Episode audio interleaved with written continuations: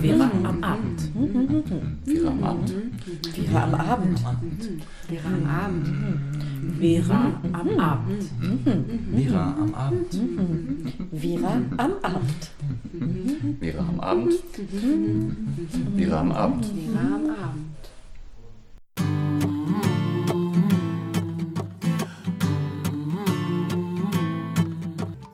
Hallo, hier ist Vera am Abend. Ihr habt eben den Song Je dis non gehört von Tiken Ja Fakoli. Tiken Ja Fakoli ist ein ähm, Sänger aus der Elfenbeinküste und er besingt in seinen Liedern die herrschenden Missstände in Afrika. Er kritisiert Korruption, Machtmissbrauch durch die politischen Eliten, aber er übt auch immer wieder Kritik an der Ausbeutung Afrikas durch die erste Welt, die sogenannte erste Welt. Er ähm, sagt, Sklaverei, Kolonialismus, Neokolonialismus und Globalisierung sind nichts anderes als sich immer wandelnde Formen der immer gleichen Ausbeutung Afrikas. So setzt er sich zum Beispiel auch für einen Schuldenerlass für die afrikanischen Staaten ein. Ja, und um die Elfenbeinküste wird es auch heute gehen und auch um Afrika wird es heute gehen. Ähm, für euch im Studio sind Katriona Dannenberg und Laura Armborst. Hallo. Hallo, die heutige Sendung beschäftigt sich noch einmal mit den Ergebnissen des G8-Gipfels. G20. Oh, des G20-Gipfels. Ups. Ähm, vor zwei Wochen wollten wir schon ähm, eine ganze Menge äh, mit euch teilen vorm Radio, aber ähm, leider hat uns hier die Technik einen Strich durch die Rechnung gemacht. Da uns die Inhalte jedoch sehr wichtig sind, werden wir diese Sendung wieder mit diesem Thema verbringen. Kurzer Überblick. Ähm, Helena aus Stralsund hat ein, eine, Umfrage in Stralsund gemacht. Sie hat Menschen befragt, was sie eigentlich wissen über die Ergebnisse des G20-Gipfels und was sie davon halten. Da wollen wir am Anfang reinhören. Vor zwei Wochen haben wir ein kleines Gespräch geführt, Laura und ich, zu den Ergebnissen des G20-Gipfels. Die, dieses Gespräch wollen wir euch nicht vorenthalten, denn ähm, da waren viele spannende Informationen drin. Das werden wir dann abspielen. Und äh, im Anschluss hat Laura für uns zwei Beiträge, einen Beitrag vorbereitet zu den Ergebnissen des Alternativgipfels, beziehungsweise der, zu der Kritik an dem G20-Gipfel und zu den Forderungen des Alternativgipfels. Und das wollen wir uns dann auch noch anhören. Außerdem haben wir jede Menge thematisch passender Musik mitgebracht. Genau, Musik haben wir mitgebracht ähm, aus verschiedenen Ländern, auch Länder, aus denen verschiedene Kritikerinnen des G20-Gipfels kamen, die dann später auch zu Wort kommen. Ähm, die Elfenbeinküste ist eins davon. Ja, dann steigen wir jetzt eigentlich ein und zwar mit Helene. Katriona hat es schon gesagt, sie hat sich in Stralsund umgehört zu den Ergebnissen und der Zufriedenheit damit. Und nach dem Beitrag von Helene hört ihr dann Slime mit Goldene Türme, eine Band aus Hamburg. Wie bewertest du so den Ausgang vom, also vom, vom politischen her, worum es ja eigentlich ging? Wie bewertest du das? Also findest du gut, was rausgekommen ist? Hättest du dir irgendwas anderes gewünscht? Naja, ich hätte mir gewünscht, dass äh, mehr auf die Umwelt jetzt auch endlich geachtet wird und dass Donald Trump endlich mal der Kopf verdreht wird in die richtige Richtung. Und ich bin eigentlich unzufrieden mit dem Ergebnis, weil jetzt nicht wirklich wieder was beschlossen wurde. Hast du mitbekommen, was rausgekommen ist letztendlich beim G20-Gipfel und wie empfindest du das? Also wie bewertest du das? Bist du zufrieden? Was hättest du dir gewünscht? Das kam ja überhaupt nicht in den Nachrichten und ich habe halt die letzten Tage mich darüber auch nicht interessiert, muss ich sagen, aber ja. Hättest du dir irgendwas gewünscht, was halt mehr besprochen? Also hättest du dir gewünscht, so diese Schlagzeile hätte irgendwie aufstehen? Ich hätte gerne mal die Ergebnisse aufgelistet in der Zeitung gesehen, aber Fehlanzeige. Okay. Und gibt es ein Thema, was dir besonders am Herzen gelegen hätte, was du gerne gehört hättest, dass da ein Ergebnis gekommen wäre? Vom G20 oder generell? Ja, von G20. Äh, auf jeden Fall hätte ich gerne was über die deutsch-russischen Beziehungen gehört, weil ich denke, es wäre besser, wenn sich Europa und auch der Westen generell ein bisschen mehr mit Russland anfreunden würde und die Sanktionen langsam mal aufhebt und einfach eine Einigung in der Ukraine und alles findet. Weil ich finde, in der Zukunft sollte man besser mit Russland zusammenarbeiten, weil das schon ein wichtiges Land im globalen System ist, finde ich. Wie findest du so die Ergebnisse vom G20-Gipfel? Hast du dir irgendwas gewünscht, was, was mehr angesprochen werden sollte? Also auf jeden Fall wurde über wichtige Dinge gesprochen, gerade äh, was Afrika anbelangt und die ganzen äh, Abkommen und alles. Also es ist schon wichtig gewesen, dass die Politiker sich mal verbal ausgetauscht haben. Und deswegen äh, Ja. Also fandest du es okay, was rausgekommen ist am Ende? Ähm, ich hätte mir vielleicht ein bisschen mehr erwartet, aber so grundlegend bin ich eigentlich zufrieden so. Und was denkst du zu den, zu den Ergebnissen vom G20-Gipfel? Also fandest du es okay, was rausgekommen ist? Hättest du mehr erwartet? Also ich denke, dass immer mehr erwartet wird, also dass alles geklärt wird, aber das ist ja nicht so möglich und ähm, ich hoffe, dass da auch den Taten folgen. Wie wertest du so das, was beim G20-Gipfel rausgekommen ist? Also bei den Gesprächen, findest du es okay? Was hättest du dir gewünscht, dass über andere Sachen mehr geredet worden wäre? Naja, ganz ehrlich gesagt habe ich gar nicht so mitbekommen, was äh, die G20 da wirklich besprochen haben. Also im äh, Nachhinein kam da immer nur die bösen Polizisten oder die bösen Linken oder die bösen äh, rechte Block oder was auch immer. Oder der schwarze Block. Von den Themen, äh, die die G20 irgendwie besprochen haben, äh, ist durch Fernsehen oder Zeitung bei mir nichts angekommen. Hast du das Gefühl, dass beim G20-Gipfel irgendwas rausgekommen ist, was dir wichtig gewesen wäre? Also findest du, findest du es, die Ergebnisse, die rausgekommen sind, findest du es gut? Oder was hättest du dir gewünscht, was noch mehr besprochen hätte werden müssen? Im Endeffekt wissen wir alle nicht, was da richtig besprochen wurde. Die haben sich alle schön Kuchen gegönnt, haben sich den Schlaf gelegt. Putin hat ein bisschen mit Trump geflirtet. Ja, ne?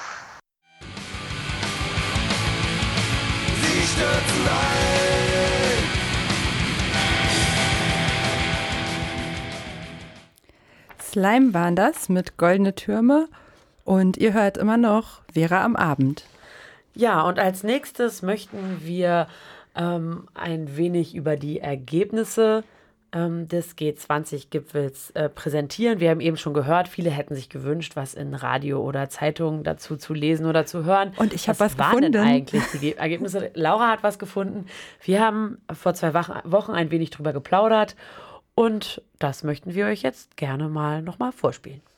Aber bevor wir weiter über den Protest reden, Laura, du hast dich ziemlich viel auch mit den Ergebnissen des G20-Gipfels beschäftigt. Ja, genau. Was ist also rausgekommen? Ich habe, ja, wie gesagt, ein bisschen nochmal nachgelesen, habe auch nochmal in das äh, Abschlussdokument geguckt, was gar nicht so umfangreich ist. Also das, worauf man sich geeinigt hat, ist gar nicht so viel. Ähm, und so viel Neues hat der G20 in Hamburg tatsächlich auch nicht gebracht. Ähm, aber ein paar wichtige Themen, das muss man auch sagen, sind schon angeschnitten worden.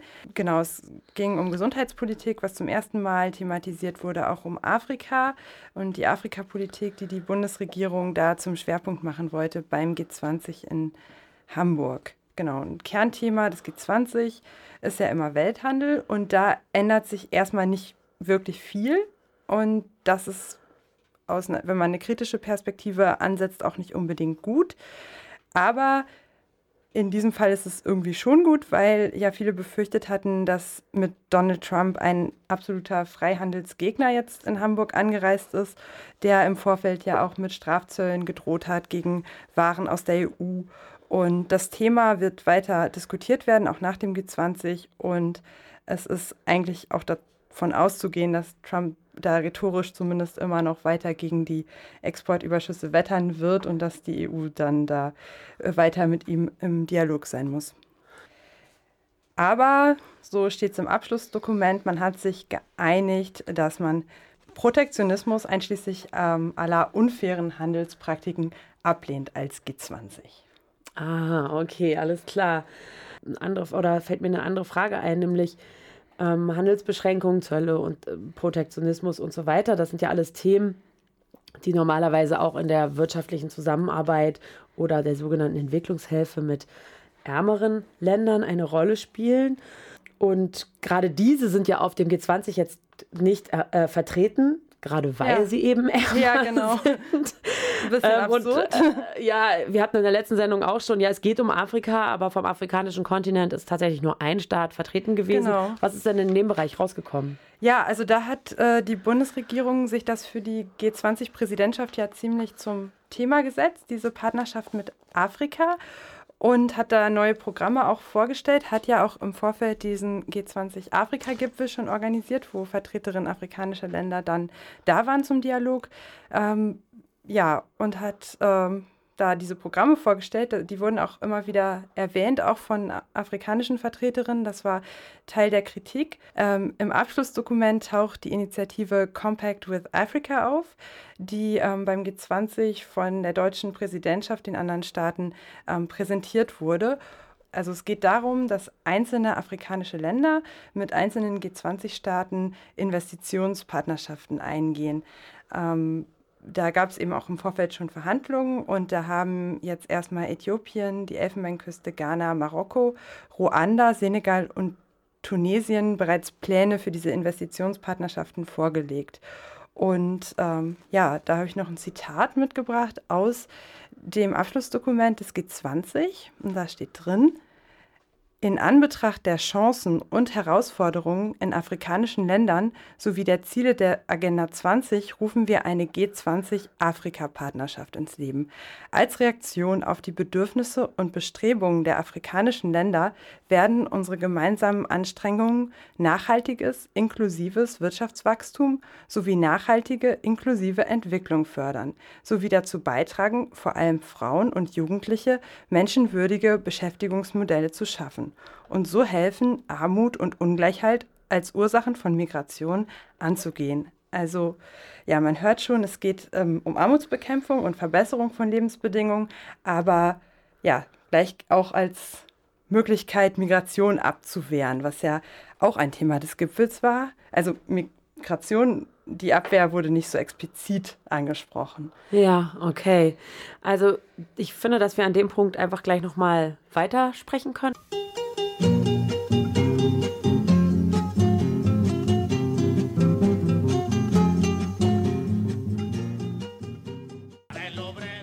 Eigentlich waren wir beim Thema Migration. Da hattest du auf jeden Fall geendet. Was ist denn in, in, Bezug auf das Thema Migration rausgekommen beim Gipfel? Ja, auch nicht viel. Also man hat sich dann irgendwie im Abschlussdokument geeinigt, dass Migration schon eine Sache ist, die man ermöglichen kann, aber eben schön reguliert und so, wie die einzelnen Staaten das dann möchten. Und wenn sie es dann nicht möchten, wahrscheinlich auch nicht. Das steht da nicht, aber das kann man vielleicht so daraus schließen. Und man sieht auch das Problem, dass Menschen fliehen müssen und dass das äh, problematisch sein kann, auch die Lebensbedingungen und die Fluchtbedingungen.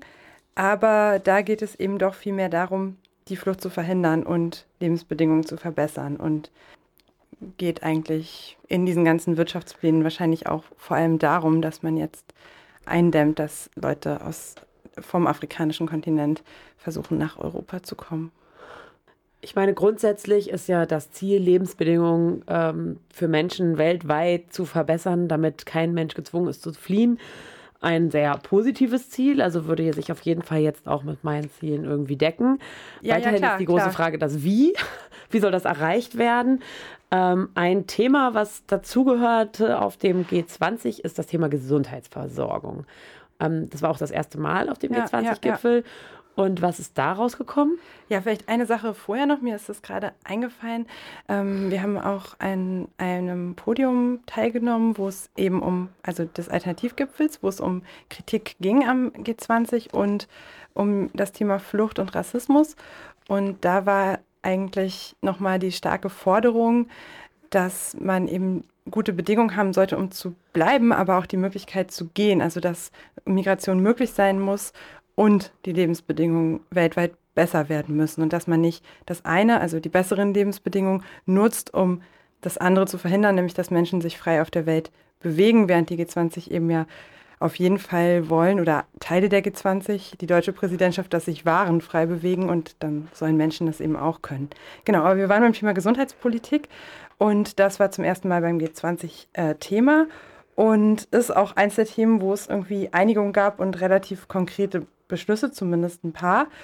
Und das kann man auch als Erfolg werten. Und zwar geht, ähm, ging es um Kinderlähmung, also Polio. Das soll ähm, ausgerottet werden durch konsequentes Impfen weltweit. Und ähm, im, zur Tuberkulose ist ja auch eine schwere Krankheit. Da soll die Forschung nochmal ausgebaut werden, eben um die Krankheit besser behandeln und bekämpfen zu können und weniger Tote durch Tuberkulose dann zu haben. Ansonsten ist es noch ein bisschen unschärfer, was da formuliert wurde. Also es ging auch um Antibiotikaresistenzen, die ähm, kritisiert wurden. Ähm, es ist ja ein Problem, dass also viele Menschen mittlerweile antibiotikaresistent sind und dann schwere Krankheiten nicht mehr behandelt werden können. Und Antibiotika, die an Tiere gegeben werden, ähm, sollen, das soll halt auch nur noch erlaubt sein, wenn diese Tiere eben krank sind. Aber das wurde nicht weiter konkretisiert. Da muss man jetzt schauen, wie das weitergeht. Ja, und Gesundheitssysteme sollen gestärkt werden, ähm, sodass es im Fall von Epidemien, ähm, ja, dass dann schneller gehandelt werden kann.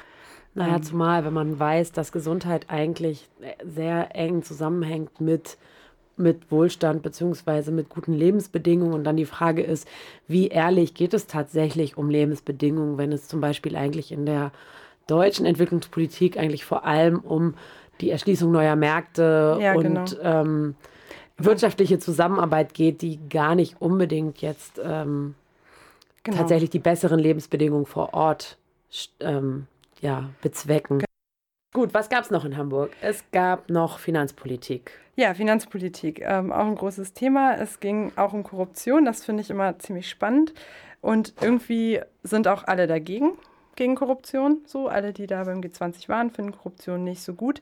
Ja, haben ist auch ein böses Wort, ne? Ja, haben aber jetzt auch nicht wirklich viel entschieden. Also am Ende dieses Ergebnisprotokolls stand dann halt, wir setzen uns ferner für die Bekämpfung der Korruption beim Abschluss von Verträgen auch im Rohstoffsektor ein. Also ein Satz, der ah, eigentlich ja. ein sehr großes Thema behandelt. Genau, das stand so in dem Abschlussdokument. Und was ich auch gelesen habe, ist, dass die ähm, G20 vorher, also vor dem Gipfel bei der OECD, ähm, mhm. eine Liste angefordert haben, eine Liste mit unkooperativen Steueroasen, die es ja zu bekämpfen gilt. Sie haben die Liste dann auch bekommen und da stand nur Trinidad und Tobago drauf, also ein Land in der Karibik, was als Steueroase gilt.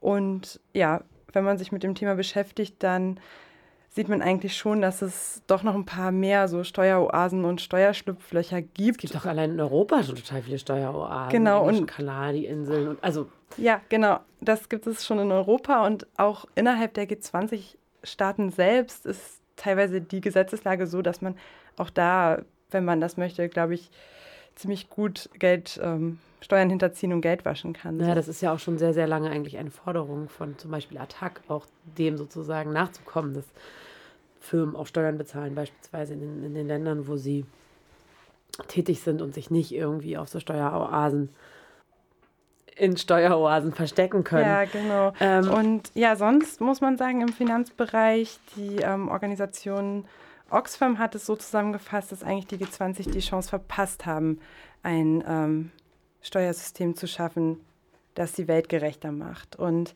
ja, bei der Regulierung von Finanzmärkten, da gab es eigentlich keine Rückschritte, was jetzt erstmal nicht so was Besonderes ist, aber da Donald Trump da war und die Situation irgendwie ziemlich angespannt, ist jetzt quasi kein Rückschritt auch schon ähm, als Erfolg verbucht, sozusagen, was die Finanzmarktregulierung angeht. So habe ich das verstanden aus dem, was ich da gelesen habe.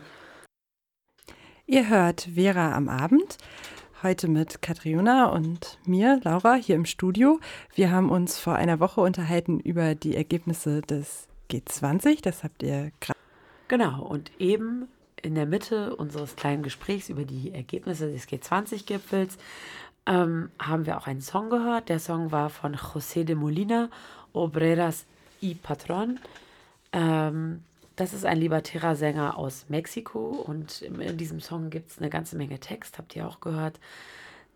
Der Song fängt an mit den Worten, wir machen nichts außer arbeiten, aber den Profit, den sehen wir nicht und ähm, so geht es dann auch weiter in dem Lied.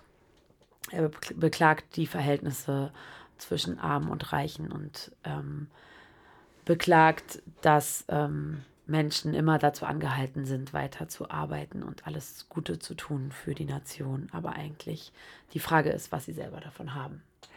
Genau, und dann geht es, bevor wir uns mit der Kritik am G20 beschäftigen, mit unserer musikalischen Reise erstmal wieder über den Atlantik und zwar nach Nigeria. Und auch hier aus Nigeria hören wir einen Protestsong, der, den unser Musikredakteur uns hier rausgesucht hat. Es ist ein Sänger, äh, der bekannt ist als Tubaba und der Song heißt Oya Make We Go. Und ja, es geht um Proteste im Februar 2017, also im Februar diesen Jahres, gegen die nigerianische Regierung und Forderungen zum Beispiel nach Sicherheit, Gesundheit und Bildung.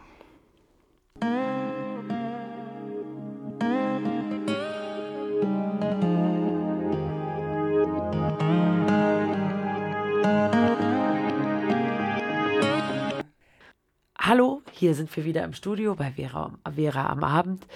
Ähm, wir haben uns jetzt bisher ziemlich viel mit den Ergebnissen des G20 äh, beschäftigt. Wir haben eine ganze Menge gehört, was Laura dazu recherchiert hat. Aber Laura hat nicht nur recherchiert zu den Ergebnissen des G20, sondern war selber da und hat mit vielen Kritikerinnen gesprochen ähm, und hat für uns ähm, ein bisschen was zusammengestellt, was die Kritik am G20 betrifft. Ähm, und außerdem hat sie noch Musik, ein, ein bisschen Musik ausgesucht, die auch passend dazu ist, die wir in der Mitte von diesem Beitrag spielen werden. Laura, sag doch mal was zur Musik. Wir werden einen Song hören, der Revolution heißt, von Helly Louf, einer Künstlerin aus Kurdistan. Und ja, weil der Song Revolution hieß, habe ich gedacht, der passt ganz gut zu den Protesten.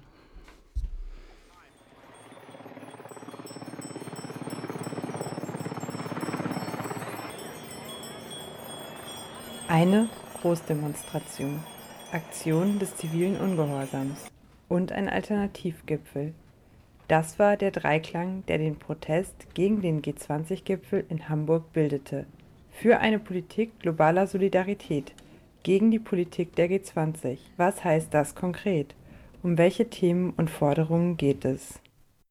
Kapitel 1 Der Kapitalismus Jugend gegen G20 ist ein Zusammenschluss aus ähm, über 40 sozialen, internationalistischen, antifaschistischen und gewerkschaftlichen Jugendgruppen, Organisationen, Verbänden aus ganz Deutschland.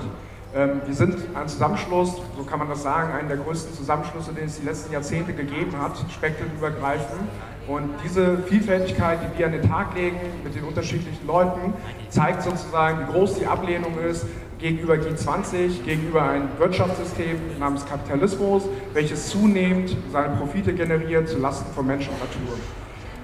Marvin Hopp, Sprecher des Bündnisses Jugend gegen G20, war zu hören.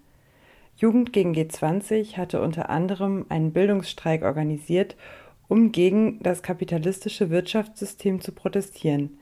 Einen anderen Fokus setzten die Social Strike Aktionen im Hamburger Hafen, die sich gegen die Logistik des Kapitals wendeten. Wir wollen den Kapitalismus abschaffen. Deswegen wollten wir heute dahin gehen, wo es dem Kapitalismus richtig wehtut. Deswegen sind wir heute in den Hamburger Hafen gegangen. Im Hamburger Hafen kommt wie in ein Brennglas vieles von dem zusammen, was wir kritisieren. Armut, Ausbeutung und Abschottung. Es ist die nationalistische Abschottung, in deren Folgen Waren frei schippern können, während Menschen auf der Flucht im Mittelmeer gleichzeitig ertrinken. Es sind die ausbeuterischen Hungerlöhne, nicht nur im Hafen, in deren Folge immer mehr Menschen, auch hierzulande, selbst wenn sie das zweifelhafte Glück hatten, einen Arbeitsplatz zu finden, ein Leben in Armut führen müssen. Es ist bereits ganz grundsätzlich diese kapitalistische Gesellschaft, die so eingerichtet ist, dass unsere Bedürfnisse hier niemals Zweck, wir aber immer Mittel für die Interessen von Staat, Nation und Kapital sind. Der Hamburger Hafen ist aber auch, so glauben wir, ein logistisches Nadelöhr. Weltweit ist die Wirtschaft zunehmend von Just-in-Time-Produktion und der globalen Zerstückelung der Produktion von Waren geprägt. Wo früher noch ein Produkt in einer Fabrik hergestellt wurde, sind es nun eine Vielzahl von Produktionsstätten in einer Vielzahl von Ländern und kaum noch ein Teil dieser Produktion wird gelagert und ist permanent unterwegs. Auf dem Wasser, auf der Straße, auf der Schiene. Die Logistik ist deswegen, so glauben wir, aktuell eine Art Halsschlagader des Kapitalismus. Hier wollten wir heute im Hamburger Hafen ansetzen. Timon Simons sprach für ein europaweites Bündnis, das unter dem Titel Don't Fight the Players, Fight the Game zum Streik aufgerufen hatte. Über 2000 Menschen haben am Gipfel für globale Gerechtigkeit teilgenommen und in elf Podiumsdiskussionen und über 70 Workshops versucht, Antworten zu finden auf Fragen wie Wie überwinden wir Armut, Ausbeutung, Unterdrückung, Krieg und Naturzerstörung? Auf dem Podium mit dem Titel Wem dient die Ökonomie formulierte Markus Wissen seine Kritik am G20 und am Kapitalismus. Überschüssiges Kapital, das im globalen Norden keine Anlage, keine Investitionsmöglichkeiten mehr findet, wird in den globalen Süden verlagert. Natürliche Ressourcen des globalen Südens sowie die Arbeitskräfte, die diese Ressourcen ausbeuten, häufig unter miserablen Bedingungen, werden im Interesse des globalen Nordens und der Eliten des globalen Südens eingesetzt. Ökosysteme werden als sogenannte Senken in Wert gesetzt, also etwa Regenwälder als Senke für CO2, für die CO2-Emissionen, die bei der Reichtumsproduktion im globalen Norden anfallen oder auch bei dem Konsum von vielen Produkten im Norden anfallen. Die Ökonomie sollte, da waren sich die Gäste auf dem Podium einig, nicht nur wenigen, sondern am besten allen dienen. Gemeinwohlökonomie, die dann auch besungen wurde. Wir denken heute schon an morgen, der Zustand der Erde macht uns Sorgen. Gemeinwohl, tiefen Ökologie, von Gemeinwohl macht die Wirtschaft das nie. Da müssen neue Anreize kommen. Gemeinwohl soll Förderung bekommen. Als Menschen können wir lange stützen. Gemeinwohl. Politik muss das unterstützen. Kapitel 2 globale Abhängigkeiten. Euh, L'Afrique, pour beaucoup d'entre vous, dans l'imagerie populaire euh, européenne, l'Afrique repräsentiert durch viele tausende junge Menschen, Frauen und Männer, die, weil sie versuchen, an Europas Türen zu klopfen, im Mittelmeer sterben. Ähm, sie machen sich auf, um ein besseres Leben zu suchen. Für viele unter ihnen ähm, bedeutet Afrika sicherlich die Misere, Krankheiten, Armut, ähm, Seuchen bzw. Krankheiten und Epidemien wie AIDS. Ähm, aber dieser Blick, das ist ein Blick aus der Ferne. Für uns Afrikaner und Afrikanerinnen ähm, bedeutet dieser Kontinent Afrika ein Reichtum. Das ist der reichste Kontinent der Welt ähm, in Bezug auf Rohstoffe, ähm, in Bezug auf all die Materialien, die der Westen benötigt. Dabei handelt es sich um Gold, um ähm, Erdöl, um Koltan, ähm, all die Rohstoffe und Primärmaterialien, die der Westen für seine Industrien benötigt.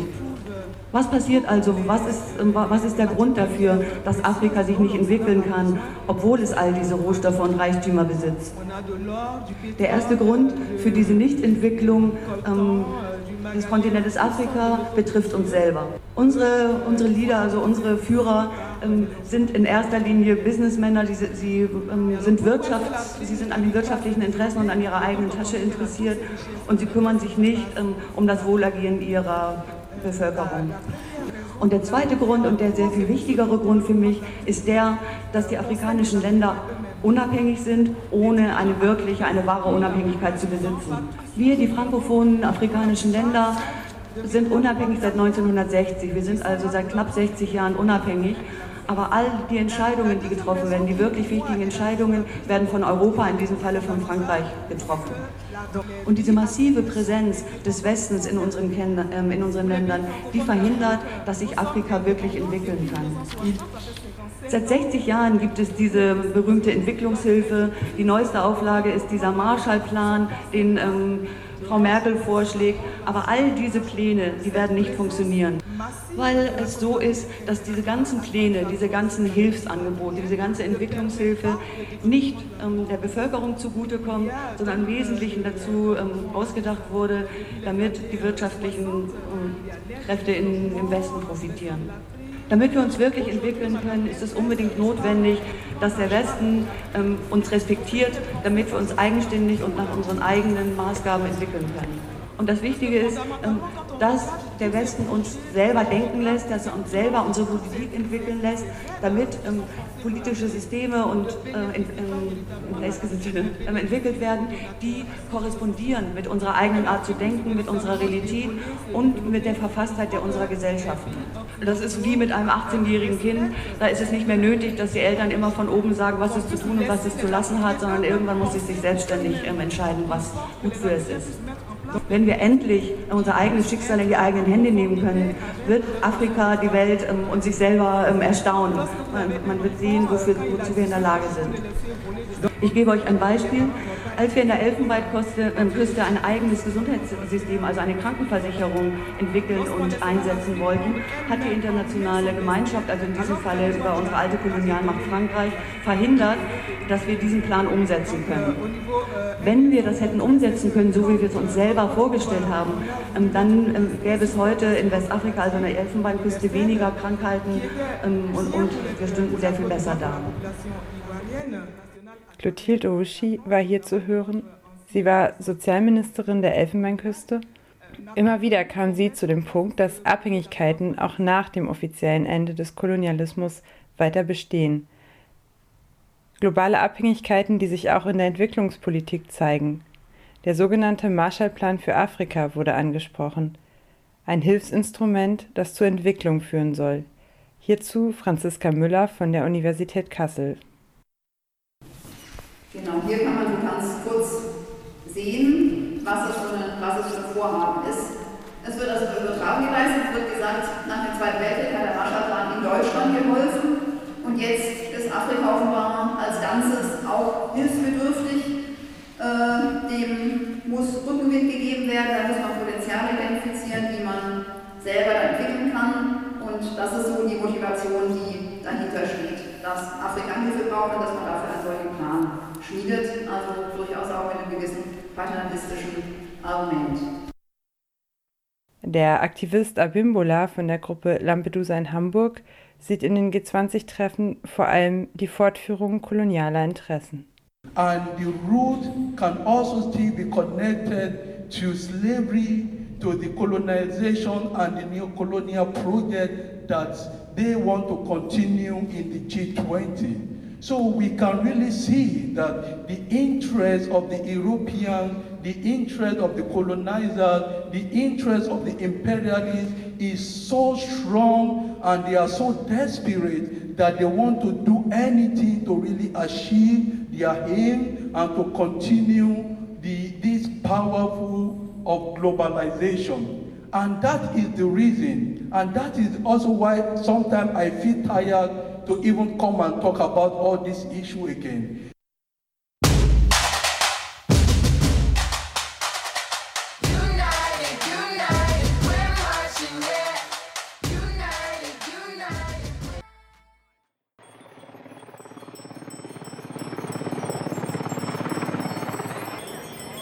Eine Großdemonstration, Aktion des zivilen Ungehorsams. Und ein Alternativgipfel das war der Dreiklang, der den Protest gegen den G20-Gipfel in Hamburg bildete. Für eine Politik globaler Solidarität, gegen die Politik der G20. Was heißt das konkret? Um welche Themen und Forderungen geht es? Kapitel 3 Wer nicht willkommen war und warum. I don't know, there are many of us, there are many messages we could speak about climate change and so on. But what I would like to see Uh, because I think it's, the, it's a historic date that Donald Trump is coming to Hamburg. Uh, uh, my message would be, let's show on Saturday, on the big demonstration, that Donald Trump is not welcome in Europe anymore. Srećko Horvat vom Democracy in Europe Movement 2025 formuliert seinen persönlichen Wunsch für die G20-Proteste sehr flapsig. Die Botschaft ist aber ernst. Einige der geladenen G20-Gäste sind nicht willkommen in Hamburg. Gegen sie und ihre Politik wird direkt zum Protest aufgerufen. Sinem Mohamed von der PID aus Syrien. Of course we have for Syria more and more Geneva talks. Six Geneva is there, but nothing has been happened. No solution. Till now, nothing is forced to solve the problem of Syria. We, as in the north of Syria and Rojava, we are excluded from the Geneva talks. We are not being included in it. We are asking why they say, oh, because Erdogan, he doesn't want you to be in the Geneva talks. Because of the Turkey, they don't want to be in the Geneva talks. So I'm asking now, today we are here in Hamburg, and the G, G20, uh, the, the Turkish government, Erdogan, he will be here. At the same time he is attending this G20, his artillery is attacking my city, Afrin. At this moment, my city, Afrin, which is in the north of Syria, now is under the attack of the Turkish artillery and tanks. Five people have been killed yesterday, three women and two children. They are civilians. They are killing the civilians. They are only bombing the cities, safe cities. No ISIS is there. No Assad, the regime of Assad is there. Just they are attacking our system. They want to attack the federal system, the democratic federal system. So Erdogan, he created a lot of crimes in our country. Während der türkische Präsident Erdogan am G20 teilnimmt, mordet seine Armee in Syrien, so Sine Mohammed. Erdogan verhindert die Teilnahme von Vertreterinnen der kurdischen Region an den Friedensverhandlungen für Syrien. Ich muss feststellen, dass die Anwesenheit des türkischen Ministerpräsidenten Erdogan heute in Berlin und morgen in Hamburg eine Provokation ist. Eine Provokation für die, die kurdische Bewegung, für kurdische Menschen, eine Provokation für die demokratischen Kräfte in der Türkei, aber auch für demokratische Kräfte hier in Deutschland. Denn Erdogan begeht in der Türkei schwere Menschenrechtsverletzungen in den kurdischen Gebieten, äh, Kriegsverbrechen gegen die Menschlichkeit. Erdogan bombardiert grenzüberschreitend gegen das Völkerrecht verstößend Irak und Syrien. Türkische Truppen sind in Syrien stationiert. Erdogan verfolgt die äh, pro-kurdische HDP, deren Co-Vorsitzenden im Gefängnis sitzen, ihre Abgeordnete, über 100 der äh, Bürgermeister der HDP sitzen im Gefängnis, die Kommunalparlamente sind vom türkischen Staat aufgelöst worden. Allein dieses äh, zeigt den Charakter dieses G20, das wir grundsätzlich äh, ablehnen. Denn die, viele Kräfte in diesem G20 unterstützen den Krieg des türkischen Staates äh, seit Jahrzehnten mit Waffenlieferungen, mit Finanzmitteln, mit politischen Erklärungen. So auch Deutschland, die innerhalb der NATO für, das türkische, für die Ausrüstung und Ausbildung des türkischen Militärs zuständig ist. Auch Yavuz Fersolu, Sprecher des Gesellschaftszentrums der Kurdinnen in Deutschland, kritisiert die Teilnahme Recep Tayyip Erdogans am G20-Treffen und ruft aus aktuellem Anlass zu Protesten auf. Noch in diesem Jahr, am 2. März, wurde die kurdischen äh, Organisationen PYD, die in Nordsyrien mit den Alliierten zusammenarbeitet, hier verboten. Auch gegen dieses Verbot protestieren wir. Wir sind Teil dieser Bewegung die sich hier in dieser Stadt gegen die G20 auflehnt. Wir rufen alle Kurdinnen und Nicht-Kurdinnen dazu auf, bundesweit am Samstag nach Hamburg zu kommen, in diesen Tagen nach Hamburg zu kommen und ihren Protest hier auf die Straße zu tragen. Ich danke euch. Auch die mexikanische Regierung nahm am Gipfel in Hamburg teil und wurde dafür von Marta Sanchez stark kritisiert. Sanchez sprach auf einem Podium des Alternativgipfels über Menschenrechtsverletzungen in Mexiko, die von der Regierung vertuscht werden. Marta Sanchez ist Vertreterin der mittelamerikanischen Migrantenbewegung Movimiento Migrante Mesoamericano. So the Caravan of Mothers has the, the, the goal, the vision and the mission of letting people know what, what is going on. And not letting the government get away with the lies that nothing is happening in Mexico and that we protect the human rights, especially of migrants that are welcomed in our country. And we're killing them, we're assassinating them, we're disappearing them, we're raping them. About 60% of the women that come through Mexico have, sex, have been sexually assaulted en route. Some by their own uh, partners in, in the route, but mostly by Mexican uh, police officials, especially the municipal officials that are uh, the closest to them in the route. So this is what's happening in, in Mexico, and it, it really it, it's beyond description. It's more than a humanitarian crisis. Most of these people should be given the status of refugees. They are not. They are being sent back to die. And um, Mexico keeps on going to the international um, conferences and reunions and the uh, United Nations and everywhere, uh, blatantly lying about uh, what's going on and saying that we are a country that really respects migrants and their human rights. Migrantinnen aus Mittel- und Südamerika reisen durch und nach Mexiko, wo sie häufig nicht den Schutz finden, den sie brauchen. Kapitel 4 Ist alles zu spät? But it is not that they have all now become bad and we can no longer deal with them. It's happened because neoliberalism, as Hans Jochen said, has hollowed out communities, has created this extraordinary individual competitiveness, which leads to this generalized frustration, has destroyed notions of social solidarity. But it's not that they have completely disappeared from people's lives or that people don't want that anymore. Der Neoliberalismus hat schlimme Folgen, aber die Menschen können miteinander solidarisch sein. Sie wollen das. Das hat Yayati Ghosh aus Indien in der Abschlusskundgebung des Alternativgipfels formuliert. Und wer die Welt verändern will, muss bei sich selbst anfangen. Abimbola, Sprecher der Gruppe Lampedusa in Hamburg. Change how we think about other people, try to redefine our thoughts, try to redefine all the information and the messages and the news that is coming from the media, try to reshape them. And I think that if we if we could change our mind, I think that this will be the greatest change that we will have in the contemporary. Thank you. Ja, und danke dir, Laura, für diese Stimmen, die du uns mitgebracht hast für unsere heutige Sendung vom Alternativgipfel, ähm, während der auch in Hamburg stattgefunden hat, während des G20-Gipfels.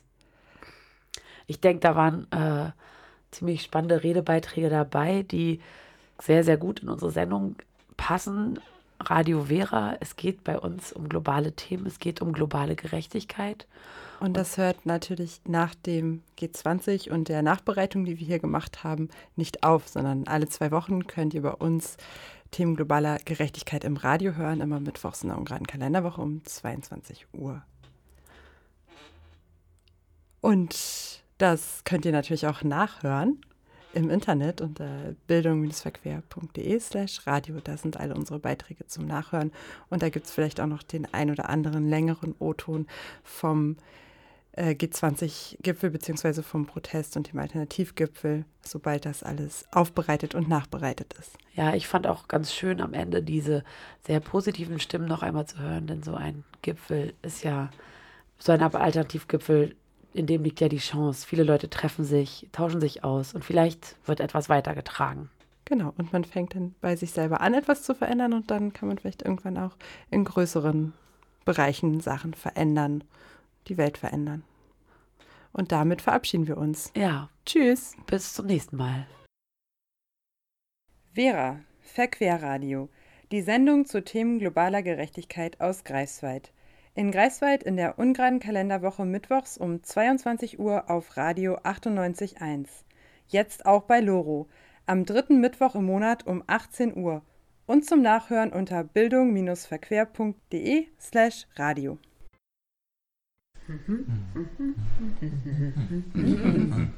Vera am Abend.